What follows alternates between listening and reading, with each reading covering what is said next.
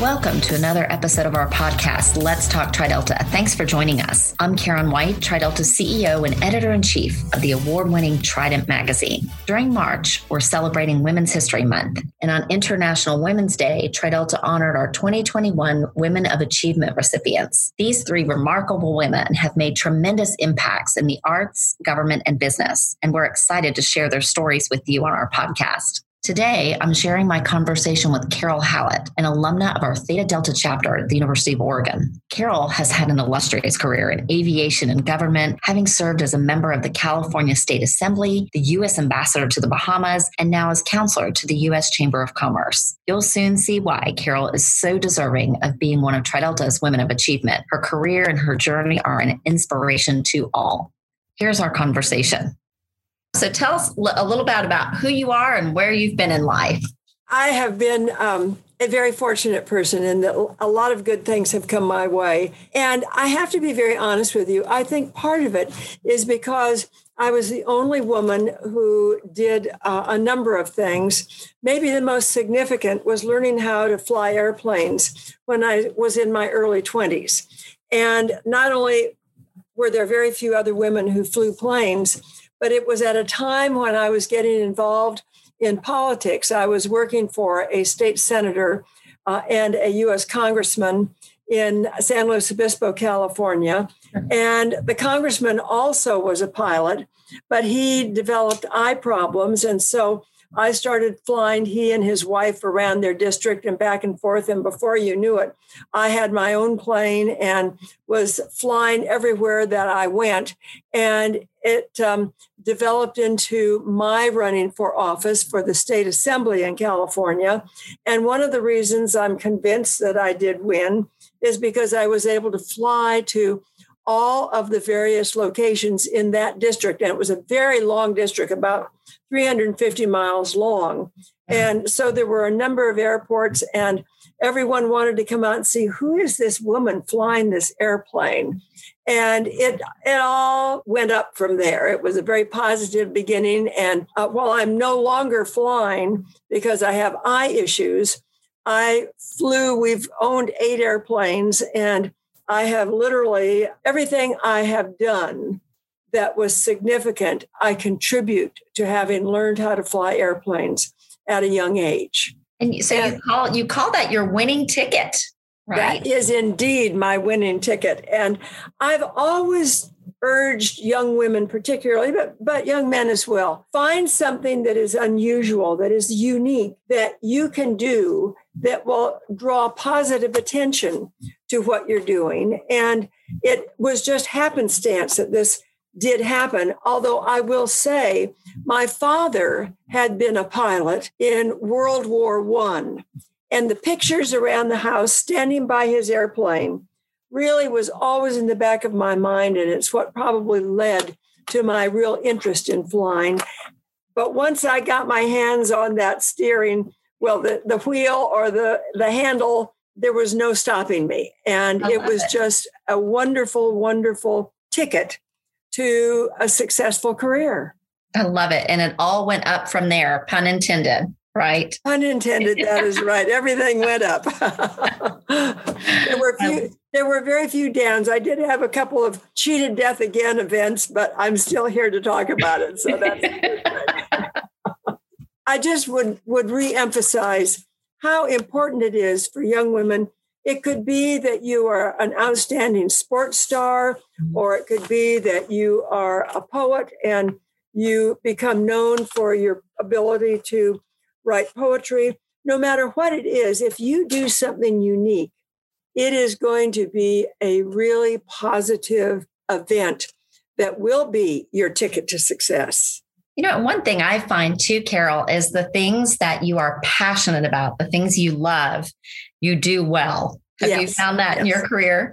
Oh, absolutely. In fact, it was because of my flying that I got my first real political job as an administrative assistant to a California state senator. And uh, at the time, he was a state assemblyman and then later ran for Congress. And I continued to work for both of them. But because he was a pilot, it was obvious I was going to get the job over anyone else because I was a pilot.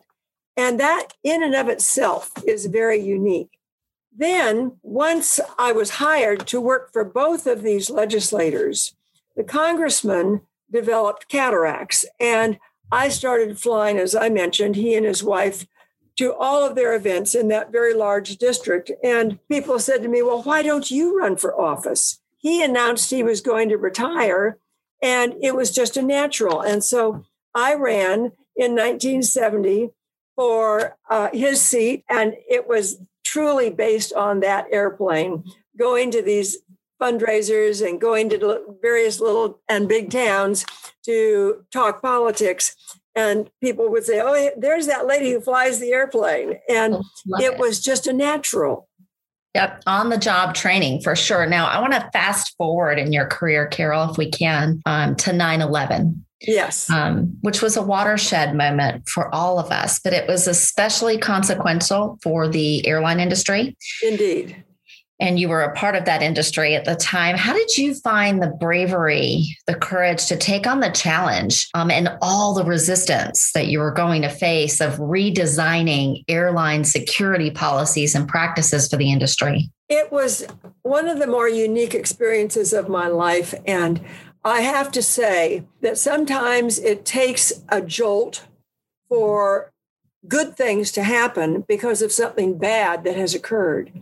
And in this case, I was at that point in time, I was running the uh, ATA, which is airlines. It was then uh, the Air Transport Association. Today, they changed their name to Airlines for America. But I was running the association. I was on Capitol Hill with in a meeting with Senator Kay Bailey Hutchinson and got a call from my office. Returned to the office immediately. There has been a small airplane that has flown in to the World Trade Center and you need to come back to the office. By halfway from Capitol Hill to my office in downtown Washington, D.C., I get another call. It is much more than a little airplane.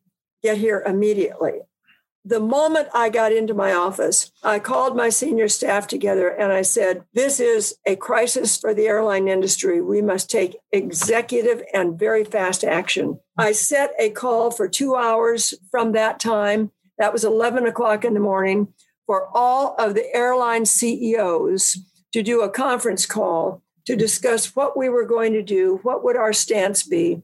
In the meantime, I sent all of our employees home, but it was much more significant than that because we knew that we had to come up with not only a new security system, but we also had to come up with a new safety system as well. Safety in flying, as well as security that would weed out anyone who had mischief in mind and or much worse than that. By the end of the day at 6 p.m., we had put together a network as well as a roadmap for how we were going to approach this. And I told everyone be prepared to stay all night because we have to get this written and put in language that the airline CEOs will all adopt. And by four the next morning, we had our document we sent it out to all the airlines. They were all operating all night, although not all the CEOs were there. By nine o'clock the next morning, every single major airline CEO and small airlines as well had voted to adopt our security system that we had set up. And to this day, that system, much of it is identical to what we established on that day because of 9 11. Now, through all of this, we were also dealing with the FBI, the Secret Service, with all of the other law enforcement agencies to make sure that everything was going to be secure, not only for the airlines, because all of the airlines were looking to us at the Air Transport Association to not only unify, but to actually codify what we would all do and it all happened in 24 hours. That's amazing. You think about, and this is, you know, I'm not going into any detail, but you think about something like this a, mm-hmm. a true catastrophe. Right. And people who might never talk to one another right. we're all brought together and have only one thing in mind. How do we make this work? How do we make sure that it doesn't happen again? And the level of cooperation for the next, I would say, six months was unparalleled. And then, you know, competition started to wiggle its way in, and you had first one airline wanting to do it a little differently, and then another one wanting to do it a little differently. Sure. And we were able to hold them together for a whole year. And by then, we were well past the crisis. Right. And it was on to our next biggest crisis was how do we get passengers back? Right. Passengers were afraid to fly. Right. And so a lot of people have said this about COVID 19. Right. COVID 19, yes, is something that has caused a lot of people not to want to fly, but they were uh, not, they're not afraid for their lives. People Right. were afraid for their lives Right. Right. at that period in the aviation history. It all it takes is unification, getting Right. people unified behind what will make things work. And I just happened to be the head of the operation. It could have been anyone, but you know, when something falls in your lap, you do something with it. Well, you sure did something with it. I mean, that is an amazing story of the word unification, collaboration, this, this Yes. shared goal, um, and really beyond a goal, a, a shared mission of, of keeping passengers safe Mhm, mhm. and being able to keep your eye on that prize that takes a lot of uh, steadfastness and discipline so kudos to you and thank you you know on behalf Thank of you. all of us who have flown safely since then Yes, yes. But but I just have to say that it was not one person. It was a team effort and everyone had the same goal. How do we get past this? How do we instill in people that it is really safe to fly? That was the number one question. Everyone kept asking, well, is it safe to fly? right And we were able to give examples and to ensure that changes had been made Right. so that it was highly unlikely, maybe not impossible, but highly unlikely that that could happen again. you know it's it's one thing to to ensure safety it's almost a separate thing that runs in parallel to instill confidence Yes, how true it is. How true it is. I Well, want to ask you about working in a male dominated industry. It seems that has been your path. So, who inspired you or served as role models to speak up and lead when you found yourself so often as the only woman in the room? Well, I, I think going back in to when I was, quote, a little girl, my father always encouraged me to do things that maybe other girls wouldn't be doing. And um, just by um, this is not part of the, the story, but it is kind of interesting.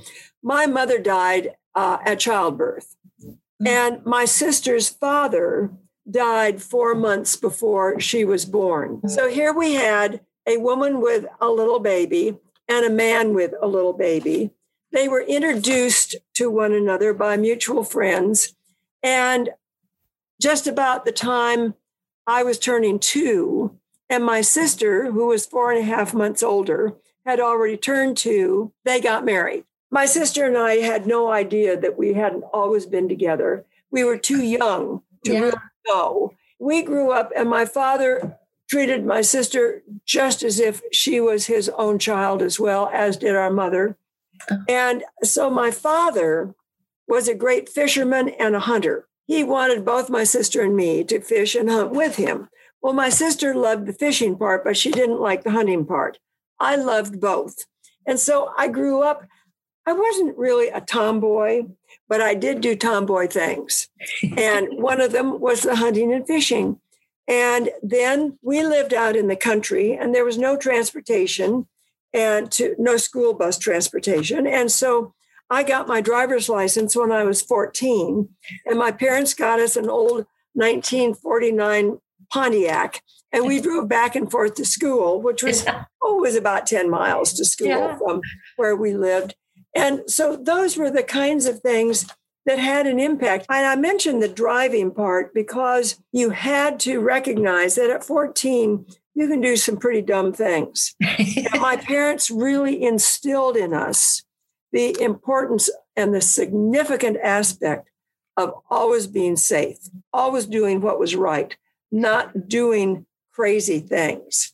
And again, if my father said, Here's what you need to do, I didn't ask any questions. I knew it was right and I did it. And so I am grateful to this very day to my father always encouraging me. I did not graduate from college. I went to the University of Oregon after mm-hmm. graduating from high school. And my the, the most important thing that happened to me was to go through Rush and to pledge and become a Tri Delta. Now, I'm not just making that up because of our interview. it is because living, being a native Californian, living in Carmel, California, and wanting to go out of state to college. Yeah. That was unique. I was accepted at both the University of Oregon and Arizona State mm-hmm. and selected to go to Oregon, which was such an important decision. And then went through Rush, pledged Tri Delta.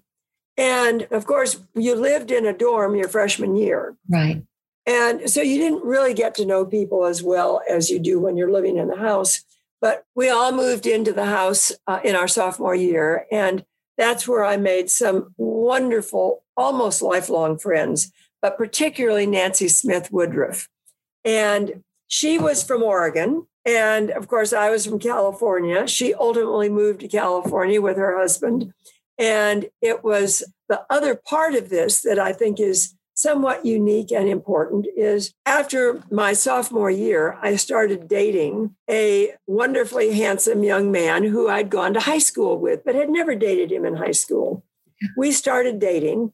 At Christmas, um, actually Christmas break our sophomore year. A year later, we were married in our junior year. I quit school to work to support us mm-hmm. while he finished and graduated. He went on and got a master's, became a, a professor. But what was really, un- I think, unique about all of this is that, again, I learned living away from home mm-hmm. in the Tri Delta house that not only are you on your own, but you're responsible for what you do. Yes. And I know your parents can try to instill this in you, but when you're with many other young women your age, mm-hmm. and you see some of them just not really living up to the same standards, and some of them, you know, were not tri deltas, they were in other sororities. I, I just really believe that it was those two years at Oregon that changed the direction of my life in a very positive direction, thanks to Tri Delta and the friends that were there. And I stayed in touch with a lot of them for many years. Uh, one of them has passed on, another one we simply lost touch. But I can't imagine that today some of those friendships will last as long as they did back then because we live such a different lifestyle today. Yeah, we're finding that this way of gathering is is opening some doors for people. Um, it's kind of a silver lining of this COVID cloud we've lived under. Yes, is people's willingness to join a call like this, right? To join virtual chapter reunions and events that were celebrating amazing Tri Deltas and, and, milestones for the fraternity. Um, we're actually seeing this bring women together in new and different ways, which is so exciting. It uh, is. And you ha- you mentioned that you haven't been in touch with Tri Delta for some time. There is no such thing as a bad Tri Delta. There's no such thing as guilt in Tri Delta. Always welcome to come back and, and enjoy our sisterhood in the ways that are right for you. And so I am thrilled that we'll get to celebrate your amazing career on International Women's Day. Well, you did mm. pave the way for so many, Carol. Thank you, Karen. I, I would hope so. I've always felt that because I've been so fortunate to have done so many different things, that it's a responsibility to help and encourage and support young women to do something special. And that's why I go back to the flying. In my case, it was flying. But in every young woman's case, there's going to be something that will help them excel that they might not otherwise. And it's it's our responsibility.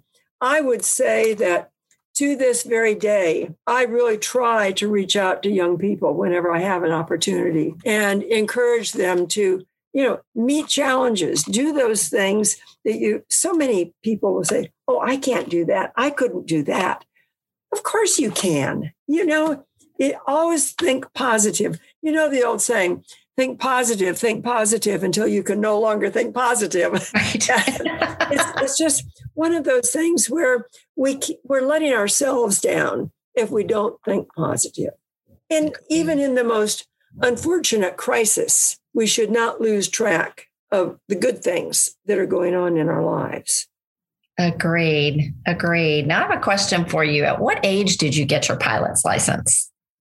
I was, um, I think I was 24, 23, no, 23, 23. Yeah. Yes. Wow. And so I've logged over 5,000 hours. And uh, mainly because when I ran for the California legislature, I already had, of course, learned how to fly. And that was in, um, I was elected in 1979 and started serving in 1980. Again, having that pilot's license made the difference.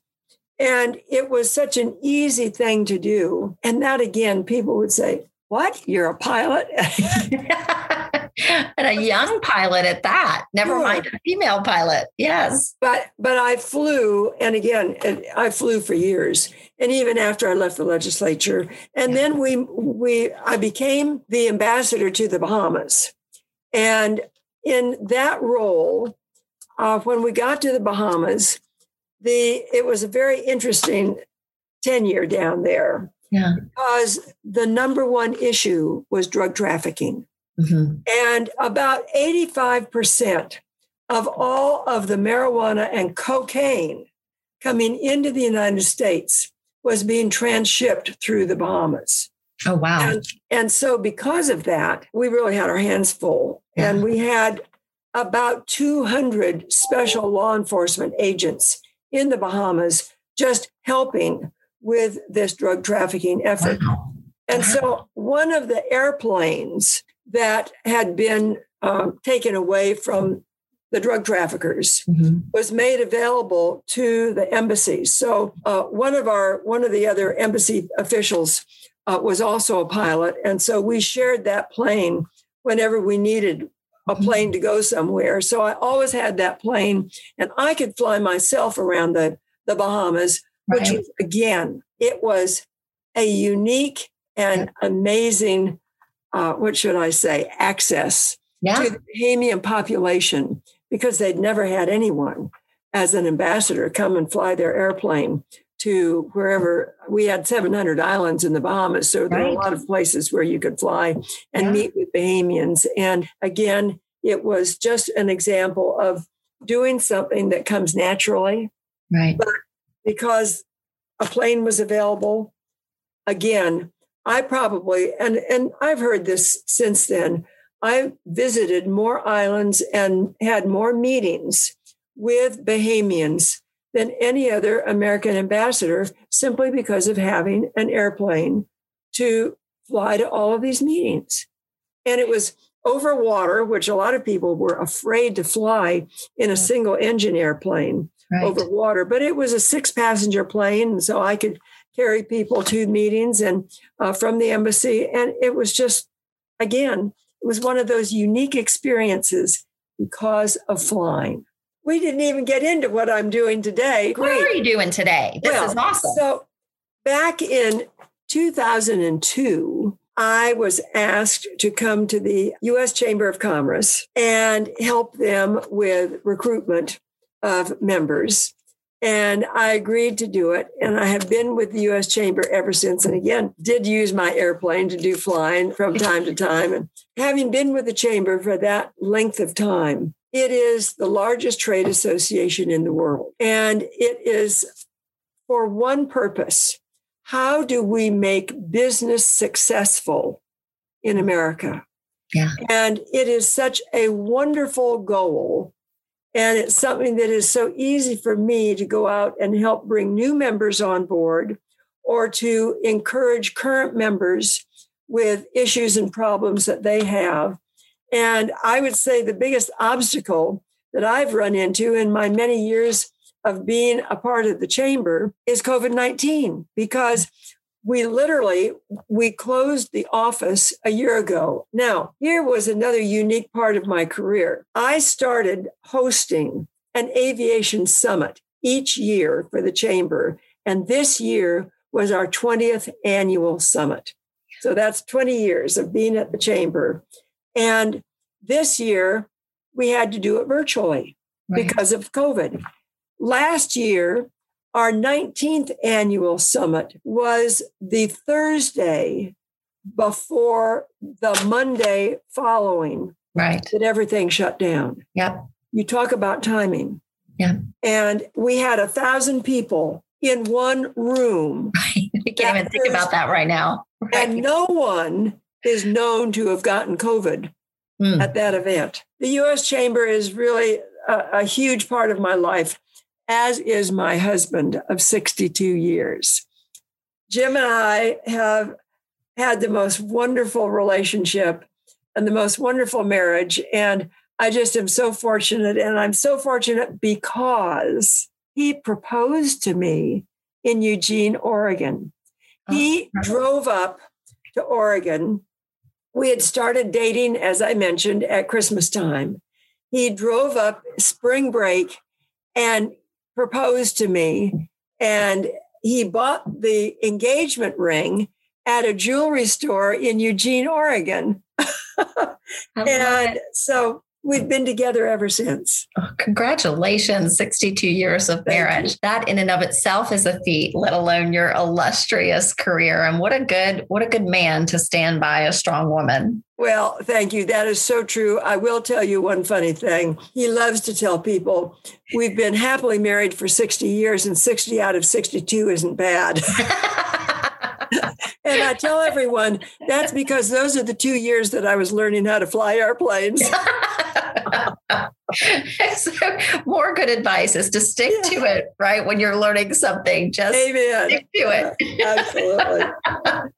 Well, TriDelta today talks about our members being brave and bold and kind. And Carol, I have got to say, learning about you and learning about your career and what motivated you to do the things that you've done, you fit all three of those monikers brave, bold, and kind. I so appreciate you being with us today.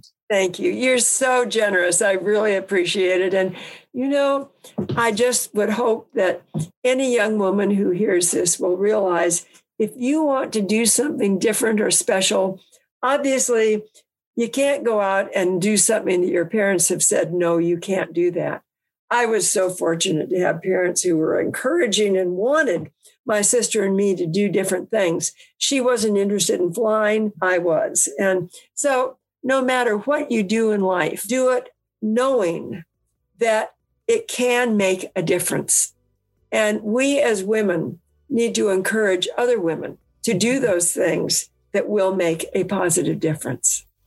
Thank you, and congratulations to Carol Hallett on being named a 2021 Woman of Achievement for TriDelta. Carol has left an incredible legacy, and we're so proud to call her our sister. Stay tuned for more exciting events, programs, and celebrations coming your way from TriDelta. You can find out more on our vibrant new website, tridelta.org. And don't forget to send us any podcast ideas you'd love to hear. We'd love to hear from you. Email us at podcast at trideltaeo.org. And please like, subscribe, and rate our podcast. We love five star ratings at TriDelta. Thank you for talking TriDelta with us. Join us next time. Stay safe and bring you